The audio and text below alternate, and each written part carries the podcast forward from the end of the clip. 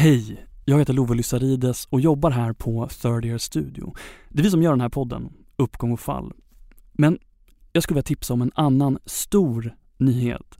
Det är nämligen så här att en av mina absoluta favoritpoddar i hela världen, Spår, har släppt en helt ny rykande färsk säsong. Det är mina kollegor Martin, Anton och Maria som har granskat ett av Sveriges längsta och mest omdiskuterade rättsfall. Fallet Katrin da Costa. Och det är rafflande. Spår är ju som ni vet inte vilken true crime-podd som helst utan det är något helt annat. Och jag vet, jag bara vet att ni som gillar uppgång och fall kommer att älska det här. Så jag tänkte att jag skulle spela upp det första avsnittet av Spår här för er. Och ni som prenumererar på Third Year Studio kan lyssna på fortsättningen redan nu. Okej, här är Spår, säsong 8. Fallet Katrin da Costa.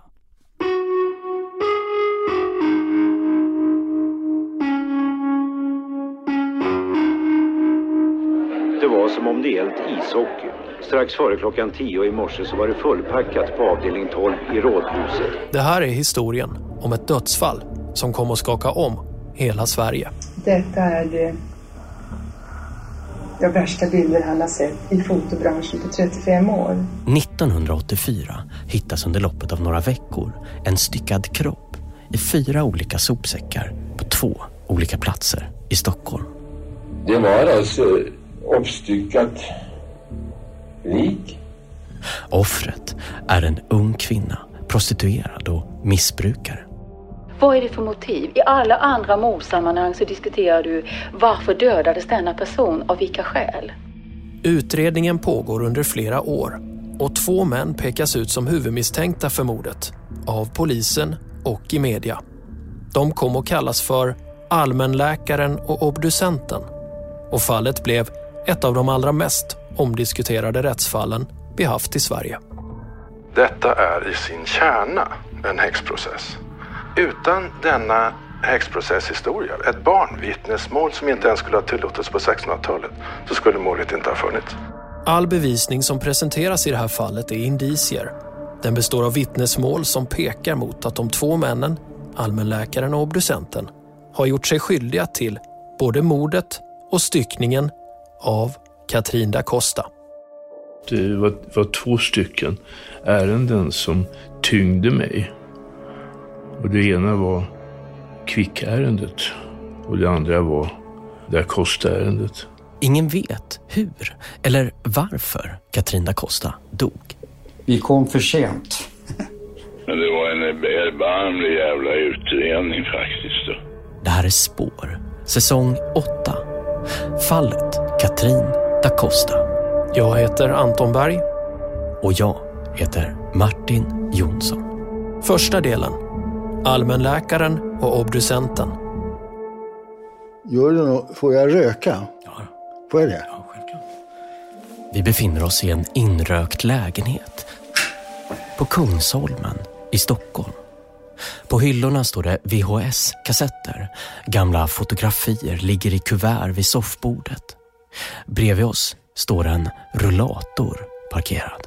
Och jag, och jag vill också bara säga att vi gör ju inte det här för din skull så att säga. Utan vi gör ju liksom en objektiv granskning. Mannen vi är här för att träffa är en av Sveriges mest omdebatterade och omtalade personer. Ibland kanske det kommer vara frågor som du upplever som jobbiga. Men som man ändå som lyssnare kommer, kommer att undra över. Så. Han har tidigare bara kommenterat fallet och hävdat sin oskuld. Och eh, då, då blir ju min uppgift att ställa dem och så får du svara på frågorna. Men han har aldrig tidigare satt sig ner i en regelrätt intervju och berättat från början till slutet. Det här är mannen som är mer känd som allmänläkaren. Allmänläkaren, det är jag. Och jag var ju inte allmänläkare, jag skulle ju bli hudläkare.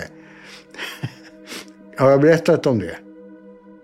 Egentligen heter han Thomas Algen och han och en annan läkare som i media kallades obducenten var alltså polisens huvudmisstänkta. Vi kommer i den här serien kalla obducenten för Theo och han Han var anställd som rättsläkare, vilket är en mer korrekt beskrivning av hans jobb än obducenten. De två männen, Thomas Algen och Theo, kom alltså att bli åtalade för att ha mördat och styckat en ung kvinna vid namn Katrin da Costa. Jag var på väg upp för trapporna här och skulle gå hem. Det var ju bara en trappa upp. Och sen och då kommer den här grannen bakom mig. Och så säger och så hade någon en väninna med sig och sa Titta där, där är en styckmördare. Så där ser en styckmördare ut, sa hon. Utanför fönstret är det ett modernt Stockholm med mobiltelefoner, laddhybrider och Teslor. Men den här historien utspelar sig året då jag föddes, 1984. Då fick man fortfarande röka på flygplan. Bilarna hade inte katalysatorer. Så promenerar du längs med trottoarerna fanns det en säregen doft som idag är helt borta. Och längs med vissa gator här i Stockholm fanns porrbiografer, livesex och pettingshower. Och att köpa sex, det var fullt lagligt. Bara ett stenkast från där vi befinner oss hemma hos Thomas Algen ligger polishuset vid Kungsholmen. Där arbetade poliser under fyra års tid mellan 1984 till 1988 med att försöka bevisa att Thomas Algen och rättsläkaren Theo var de som mördade Katrin da Costa. Jag tycker utredningen visar klart att de båda två är bundna till att ha styckat kroppen. Rösten ni nu hör, det är Anders Helin när han intervjuas av SVTs Rapport. Anders Helin var åklagaren som drev målet mot Thomas Algen och rättsläkaren Theo. Och eh, eftersom de inte har lämnat någon förklaring till eh, dödsorsaken eller att överhuvudtaget bekännas vid att de har träffat den här kvinnan så menar jag att eh, skälet är att de döljer att de har bragt henne om livet. Anders Helin är numera död men kommer i serien höras genom det omfattande arkivmaterialet från 1984 när Katrin da Costa hittas död, ända fram till 2009 när den senaste rättsprocessen avslutades. Det är 25 år av debatt, av flera rättsprocesser och resningsansökningar som följt på varann för att utreda de båda männens eventuella skuld. I Sveriges Radio P1 kan man höra frågor som allmänheten ställer sig. Hur kan någon känna lust av att skända en död kropp? Hur kan någon bli upphetsad av att stycka ett lik? Och hur kan man låta sitt lilla barn vara med och se på medan det pågår? De frågorna har gång efter annan aktualiserats under de senaste åren när det svenska rättssystemets mest makabra följetong, styckmordsfallet, löpt genom pressen. Det var som om det gällt ishockey. Strax före klockan tio i morse så var det fullpackat på avdelning 12 i Rådhuset. Fallet Katrin da Costa kom att bli så mycket mer än bara ett rättsfall. När ABC sänder från en av rättegångarna kommenterar de det stora allmänintresset. Alla ville de vara med om det makabra skådespelet. Utanför rättssalen kom det att pågå en intensiv medial bevakning och under tingsrättsförhandlingarna hade man ett kölappsystem. Förtrycket från allmänheten att få se de två männen, att få höra med sina egna öron vad de hade att säga, var så stort. Och när dörrarna öppnades till styckmordsrättegången så låg nästan smockan i luften. Men besvikna var de som tvingades vända på klacken och åka hem igen efter flera timmars köande. Men de fick i alla fall en glimt av de åtalade. Backa bak! Den här säsongen av Spår kommer att handla om en paradox. För de här två männen, allmänläkaren och obducenten, Thomas Algen och mannen vi kallar Theo, de kommer inte att bli dömda för det här mordet som vi kommer granska. Men de kommer ändå anses vara skyldiga. Läkarna har tidigare friats i själva mordåtalet men samtidigt har det slagits fast att det utan tvekan var de två som utförde styckningen av den prostituerade kvinnan. Vi kommer komma tillbaka till den här paradoxen senare i säsongen. För Thomas Algen och rättsläkaren Theo menar att just den slutsatsen, att de är skyldiga för något de aldrig dömts för, är resultatet av en lång rad polisiära och rättsliga misstag. Under dagens förhandlingar hävdar läkarna att åklagare, domstolar och polisen har begått över 150 fel under utredningen. Det här är ett fall som helt saknar teknisk bevisning. Teknisk bevisning som kan binda Thomas Algen och rättsläkaren Theo till brottet. Det som däremot finns är en rad vittnesmål. Det är vittnen som sen kommer att träda fram en efter en under loppet av flera år efter det att Katrin da Costa hittat stöd. Och som alla hävdade på olika vis att männen är skyldiga. Jag har egentligen inte velat ringa men jag har inte sovit de här sista nätterna på något sätt. Det var egentligen för att de har sett mig. Så att de såg mig och hunden är ju också speciell. Jo, just det. Även experter kommer framträda både i rätten och i media och göra analyser som även de pekar på att de två männen verkligen är skyldiga. Tolkar man dig rätt Jovan så är du övertygad att är mördaren vad avser eh, de här fallen som du har berättat om? Jag tolkar att, eh, alltså inte kan jag era detaljer men eh, det verkar så i hög grad. Och så finns det framför allt ett huvudvittne.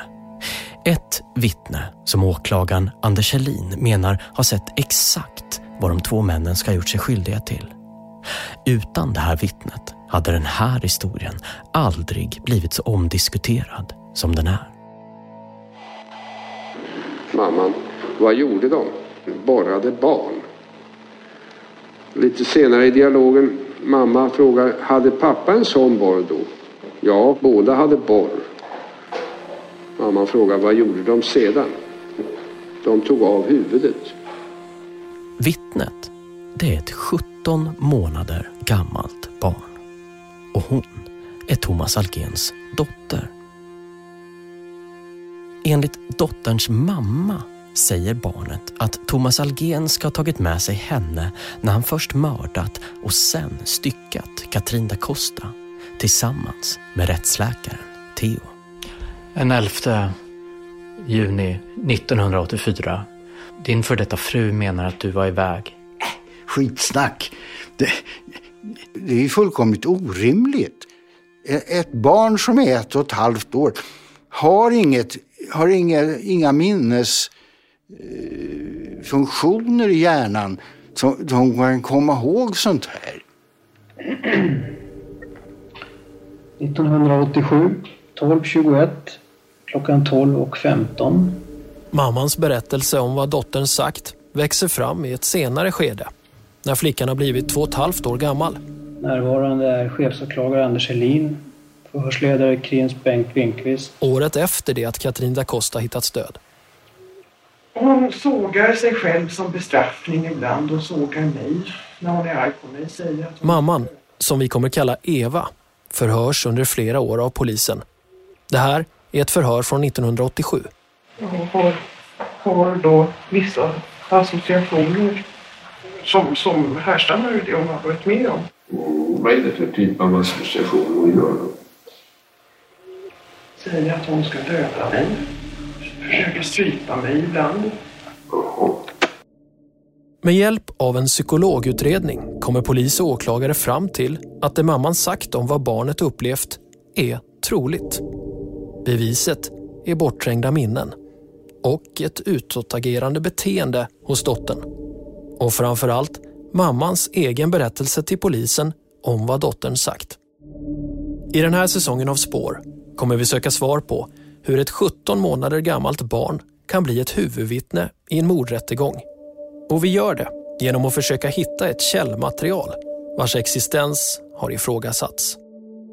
Det var vi ju medvetna om att det här är inte direkta uppgifter från barnet. Det här är barnet som, uppgifter som sådana de är förmedlade utav, utav mamman. Och, och, det fanns ju liksom inga bandinspelningar utav något större värde som, som man, när man kunde lyssna på, på den här barnets uppgifter till mamman och, liknande. Utan vi, var väl helt enkelt tvungna att, att lita på att mamman talade sanning helt enkelt. Jag ska ska bli skitförvånad om du hittar dem. Och med kassettbanden då menar jag där dottern pratar på band. Alltså det som mamman då skulle ha spelat in. Ja. Nej, de, de, de tror inte jag existerar i sinnevärlden. Vi kommer också försöka förstå vad man idag med modern forskning kan säga om själva fyndplatsen. De här delarna var ju i sånt skick när man hittade dem att det gick inte på något rimligt vis att bestämma någon närmare tidpunkt så, för dödens inträde. Ja, det är Anders. I den här säsongen har vi också tagit hjälp av journalisten Maria Hansson Botin. Och jag funderar på om det utifrån alltså, de uppgifterna som finns i protokollet går att så här, kanske tillsammans med väderdata från det här året skulle gå att säga någonting om hur länge de kan ha legat utomhus. Liksom. För er som lyssnat på de tidiga säsongerna av Spår så är hon en ny röst. Ni kommer höra henne genom serien. Hur, hur har du fått tag i det här numret? Eh, alltså, är du kopplad i växeln eller? Jag bad i växeln att få prata Nej. med en kollega för att se. Han sitter eh, mitt emot mig i ett rum här så att han borde kunna svara. Men du, kan, om, om jag lämnar över luren till honom så kanske han kan eh, hjäl- vara behjälplig, eventuellt. Ja, men, ja, ja, absolut om du vill göra det så. Och ni som hört Spår förut kommer känna igen er. Vi gör det vi alltid gör. Vi har till och med tryckt upp det på numera ganska gamla kaffekoppar. I ett känt kriminalfall hittar vi det okända och följer spåren.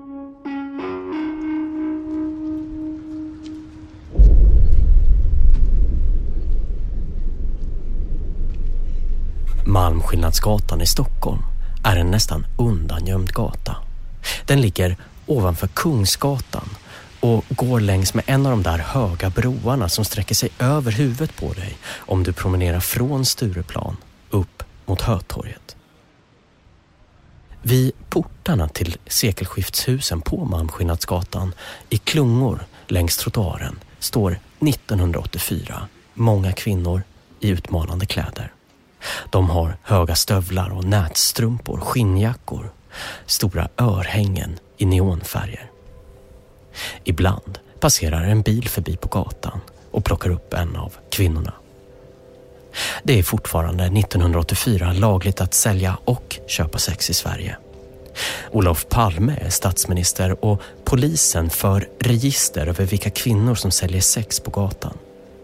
Det är inte ovanligt att kvinnor utsätts för våld eller till och med mördas. Om bara några år kommer mäns köp av kvinnor betraktas som våld och bli olagligt. Men i Sverige 1984 finns ungefär 500 bordeller och utöver det alla kvinnor som står längs med gatan och säljer sex.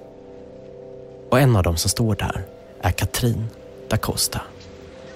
Och det är som prostituerad missbrukare Katrin da Costa är känd för eftervärlden. Och för att hon hittats styckad utan att alla hennes kroppsdelar återfanns. Medan vi står i minneslunden tänker jag att detta kanske inte är den sista begravning vi har av Katrin. Kanske de hittar hennes huvud också till sist. Så här skriver hennes syster i förordet till en bok som heter Katrin och rättvisan. Det söta ansiktet som en gång i tiden prydde reklampelare över hela stan. En liten sexåring som i fin grön klänning med volanger uppmanade oss att spara för framtiden. Framtiden var inte för henne. Katrin da Costa skiljer ut sig från de andra kvinnorna på Malmskillnadsgatan. Hon har alltid snygga kläder. Det berättar de andra prostituerade senare för polisen.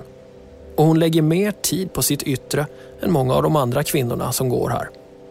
Hon är ung, tvåbarnsmamma, 27 år. Hon flyttade hemifrån redan som 17-åring och började med centralstimulerande droger som amfetamin och senare heroin. Och sen vartefter så kom eh, heroin att bli en drog som också förekom väldigt flitigt i olika delar av Solna. Bertil Salin är pensionerad kriminalkommissarie. Han har haft problem med hjärtat och vi når honom på telefon. Men vi har också skickat hit en bandspelare som hans son hjälper oss med. Sen kan det vara bra om du lägger telefonen så långt bort det går. Ja. Eh, för att det kan bli störningar. Och Ja. har den, är den igång? Nej, siffrorna, den är igång. Hon verkar alltid stressad och jäktad. Det var säkert bara att hon hade gjort upp träff om att göra ett inköp av heroin och narkotika och sen bort någon annanstans för att inte bli avmätt av poliser och sånt. Så att, Men under Katrin da Costas sista tid i livet blir hon mer oförsiktig. Enligt vittnesmål från de andra kvinnorna i den massiva polisutredningen som lämnas kvar. Och oförsiktigheten går i takt med att heroinet tar ett allt hårdare grepp om hennes liv jag kan ju förstå henne också och många andra i narkomaner. 1984 möter polisen Bertil Sadin missbrukarna på Plattan i Stockholm och han ser Katrin da Costa då och då. Han känner till henne. Att de har ju levt ett enormt stressigt liv på jakt efter pengar till, till droger hela tiden, dygnet runt. Svårt att bryta det mönstret då. Det var inte så många som klarade av det på den tiden vad det gällde heroin i alla fall. Jag kände ju ja, ett fåtal eller så, det var fler som dog kan man säga. Hon var inte den som kom fram direkt till poliserna utan hon kunde stå med några andra någon gång men hon, jag, jag har bilden av att hon stannade aldrig länge på plattan. Det var ju många som levde sitt liv där nere. Ja, på ett annat sätt. Hon tillhörde inte de stammisarna på det sättet tycker jag.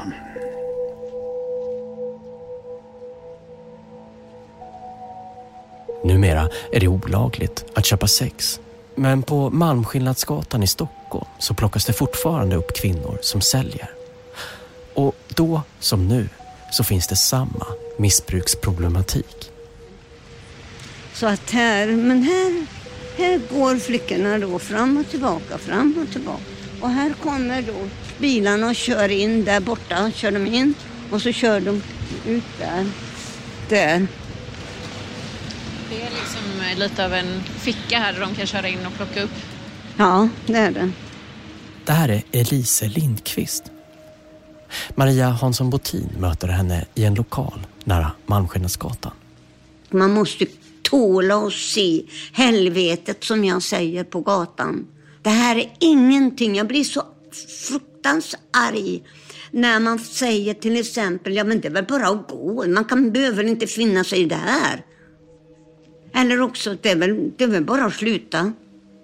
Då vet man inte vad man pratar om. Idag kallas hon ängen på Malmskillnadsgatan. De prostituerade kallar henne morsan. Hon är 86 år gammal och har varje fredag sedan mitten av 90-talet stått utanför Malmskillnadsgatan 29 och mött de unga kvinnorna. Elise Lindqvist har också varit prostituerad. Jag har levt det här livet. Jag har levt hur det känns att vara hemlös.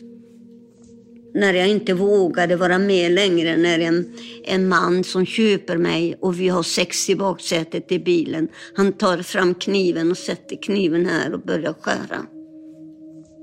Han vill alltså se blod från mig när han har sex med mig.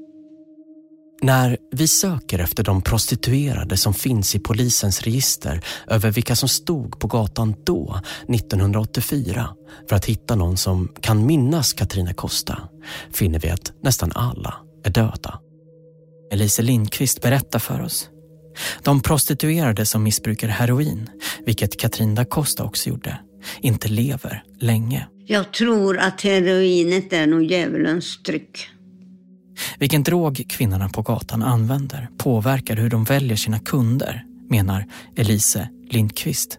Bland mina tjejer så är det ju de som har lite granna bara, lite stimulansia.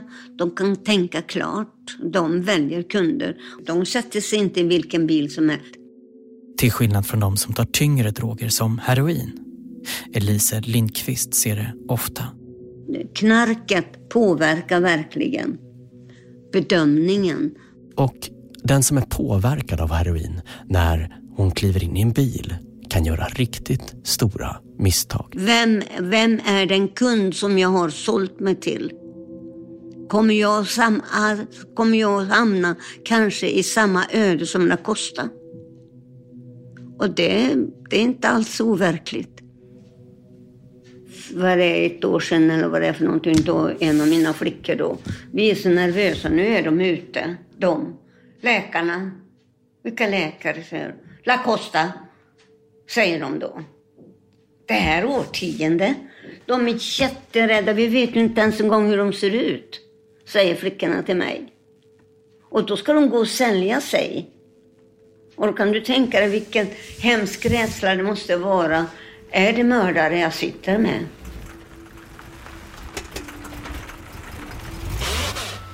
När Katrin da Costa stod här på Malmskillnadsgatan utvecklade de prostituerade ett varningssystem. De antecknar registreringsnummer på bilar som körs av män som de är rädda för. Då kan man skydda varann. Sådana noteringar finns även i en liten svart anteckningsbok som Katrin da Costa lämnat hos en man där hon bor periodvis. Ja, ibland fick man en, eh, bilden av att det var ganska enstöring som ja, såg till sitt eget liv på det sättet med att fixa pengar och sen köpa droger. Hon hade ju ställen där hon kunde vara säker på att bo, hos, bland annat hos män då. Och där visste hon ju att eh, där skulle inte polisen komma och leta henne. Hon kanske behövde ligga lågt, ja vad vet jag, två, tre veckor eller en vecka just för stunden. Katrin föddes inte som da Costa. 1979 träffar hon en portugisisk man och tar hans efternamn när de gifter sig. Hon har en son sedan tidigare och får tillsammans med sin portugisiske make en son till. Barnen omhändertogs av socialen så att det blev väl ännu svårare för henne kan man tänka sig. 1984 har Katrin da Costa inget eget hem. På nedervåningen vid T-centralen står det rader på rader av stora förvaringsskåp och en effektförvaring. Nu, som då, kan du betala för att förvara dina tillhörigheter under en period. Ibland förvarar Katrin da Costa sina saker här när hon inte har någonstans att sova. Det allra viktigaste. Någon eller några dagar innan hon försvinner lämnar hon in en brun bag och en plastkasse med kläder i ett av skåpen på centralen. Och en stor transistorradio som hon har köpt för tusen kronor.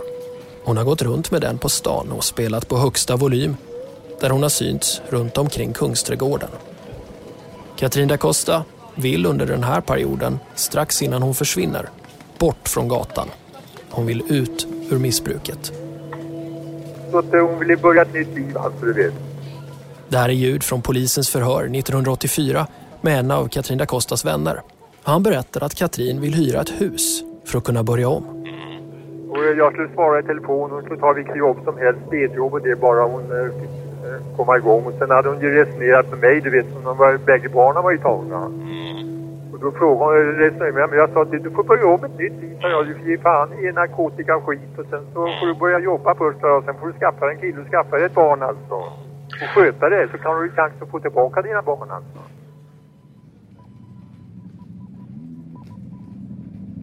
Men på pingstafton, den 9 juni 1984, slutar Katrin da Costa betala för en förvaringsbox på centralstationen där hon haft sina kläder och den stora transistorradion.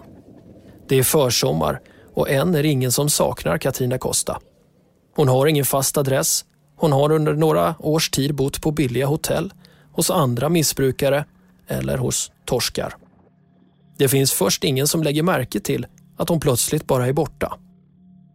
Ibland åker hon till Portugal där pappan till hennes barn bor och det är kanske också därför som ingen polisanmäler henne som försvunnen. När hon saknas på gatorna så tror en del prostituerade bara att hon är i Portugal.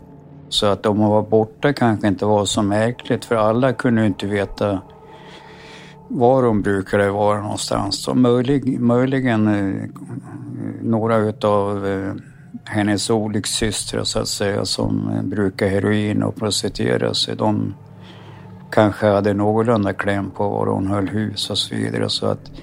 Den 18 juli kallas fyra poliser till Upplandsgatan i Stockholm i samband med ett misstänkt inbrott. När poliserna är på platsen passar en av grannarna i huset på att ta kontakt. Han berättar att han har funderat på att höra av sig om en svart plastsäck i ett buskage vid Karlbergs strand. Han brukar rasta sin hund där, två gånger varje dag. Och han har lagt märke till den där plastsäcken i flera veckor men den senaste veckan har den börjat lukta illa. Något kanske inte står rätt till. Något kan ha hänt. Poliserna får en beskrivning av platsen och beger sig dit. Det är bara tio minuter bort.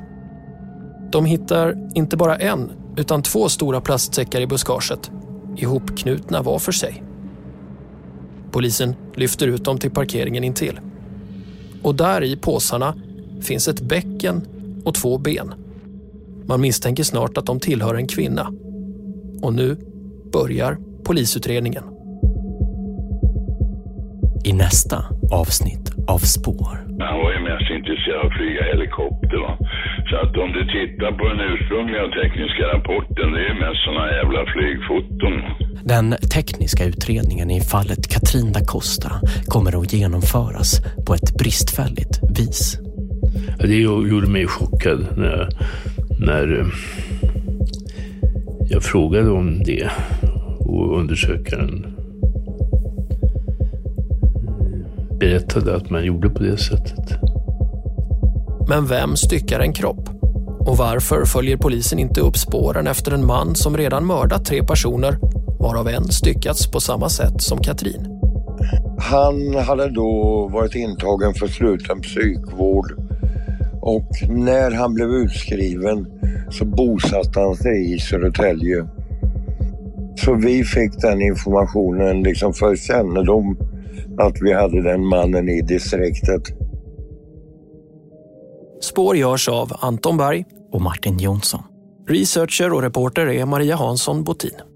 Exekutiv producent på Third Ear Studio är Anna Åkerlund.